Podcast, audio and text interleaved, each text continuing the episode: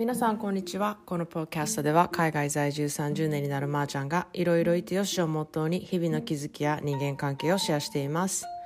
Hello everyone. いかがお過ごしでしょうか？あの以前お話したようにカリフォルニアまあと言っても私の住んでいる場所のね夏は結構過酷でこう湿気がないのでお庭にはね結構みんなスプリンクラーが自動設定になっていてこう夜中にあの回るシステムになってるんですね。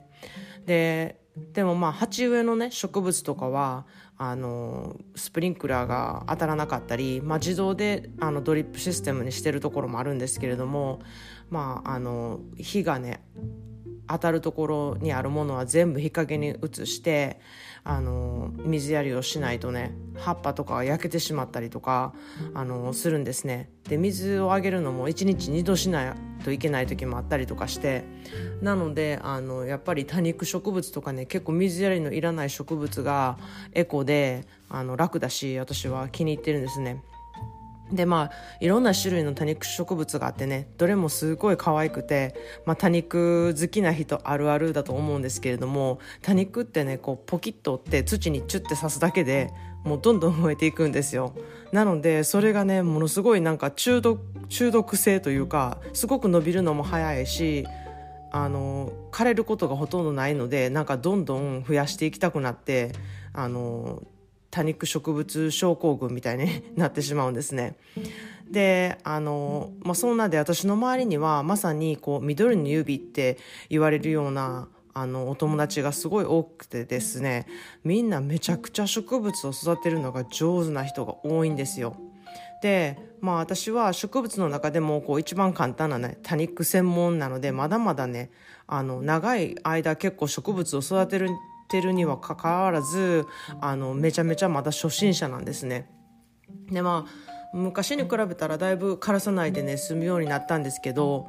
うん、でもやっぱりなんかこう植物を育てるのって楽しい反面難しいなって思うこともやっぱりまだ多いんですね。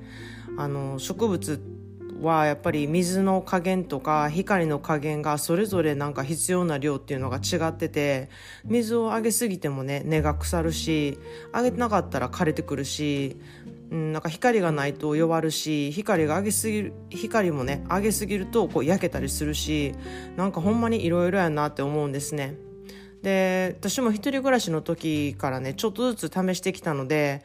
うん、本当にかなりの年数植物をね育ててきていっぱい枯らしてきてあの、まあそれにそれもギブアップせずにどんどんどんどんまたあこれもやっぱり育ててみたいなと思ってやってきたんですね。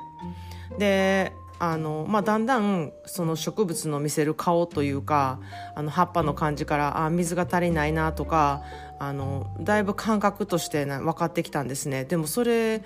その感覚をあの養うまで結構時間かかってる方なんですね。多分分かる人はチャって見たら分かると思うんですね。でも私はちょっと時間がかかったかなっていうふうに思います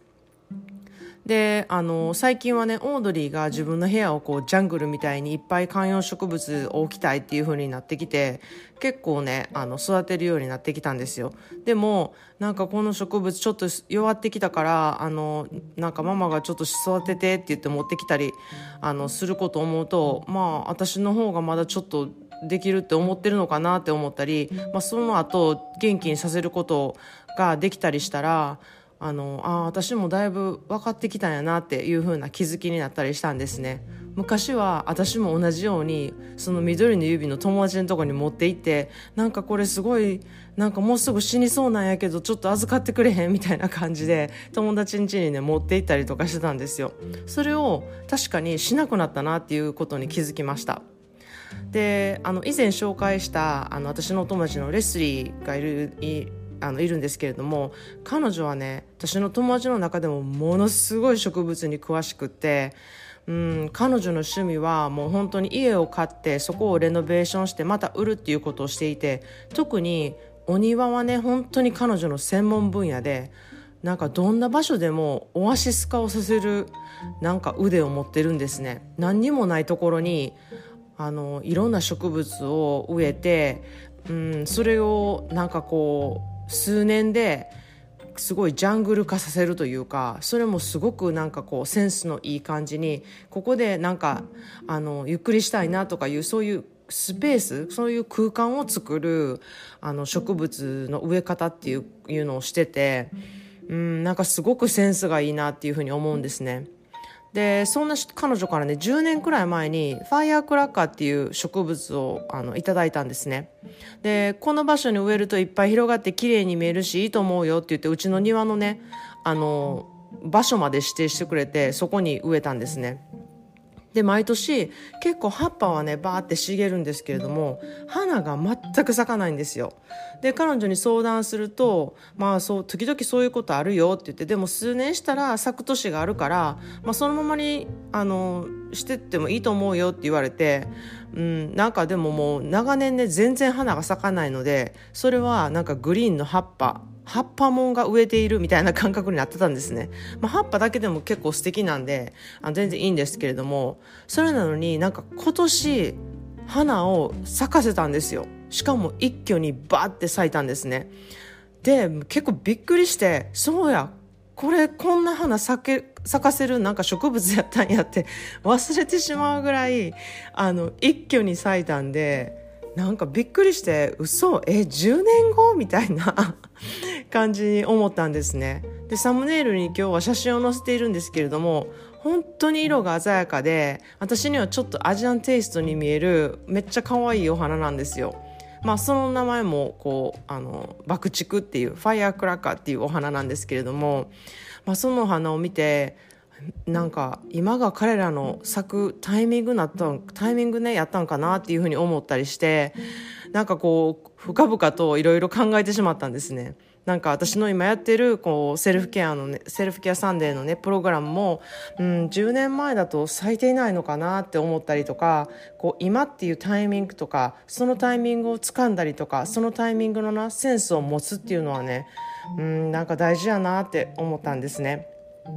でそれと同時にあの私の大好きなドラマのね「スイカ」にこんな言葉があるのを思い出しました。それは「あなたの持っているものはまだこの世にはないかもしれない」っていうあの教授のね言葉なんですね。でこれはなんかすごい言葉だなって聞いた時に思ってこの世にまだないものが自分の中にある？みたいな。え？どういうこと？みたいな感じですごい思ったんですね。でそれはこうよく考えてみたらこれからどんどん子孫を通して咲くことになるかもしれないし種だけまいてこの世を去るかもしれないっていうなんかそんなことをね思わせてる言葉やなって思ったんですね。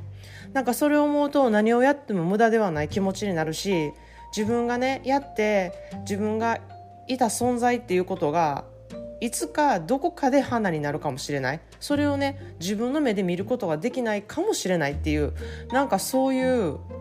すごい先のことを考えた言葉だなと思って、まあ、改めて教授の言葉は深いわって思いながら あのうん、なんか心に留めたんですけれどもね。まあそんなであの花が咲かせる花を咲かせるタイミングっていうのは本当に人それぞれで、うん、いろいろあるんだなっていうふうに感じたあのこのことでしたこの植物を見てねそれでは今日の一言イングリッシュです Don't ignore your own potential. Don't ignore your own potential. 自分の可能性を無視しないで自分の可能性に目を向けようってことなんですね。まあ、あの直訳すれば自分の可能性を無視するなっていうことなんですけれども、まあ、あの他の言い方をすれば自分の可能性に目を向けようってことなんですね。そんな感じであなたの可能性は何でしょうか？あなたの可能性っていうことはあの自分で分かっていますか？自分でしていますか？っていうあの考えのクエスチョンをあの置いて今日は終わりにしたいと思います。それでは皆様今日も新しあの新しい一日をお過ごしください。Thanks for listening and have a great day.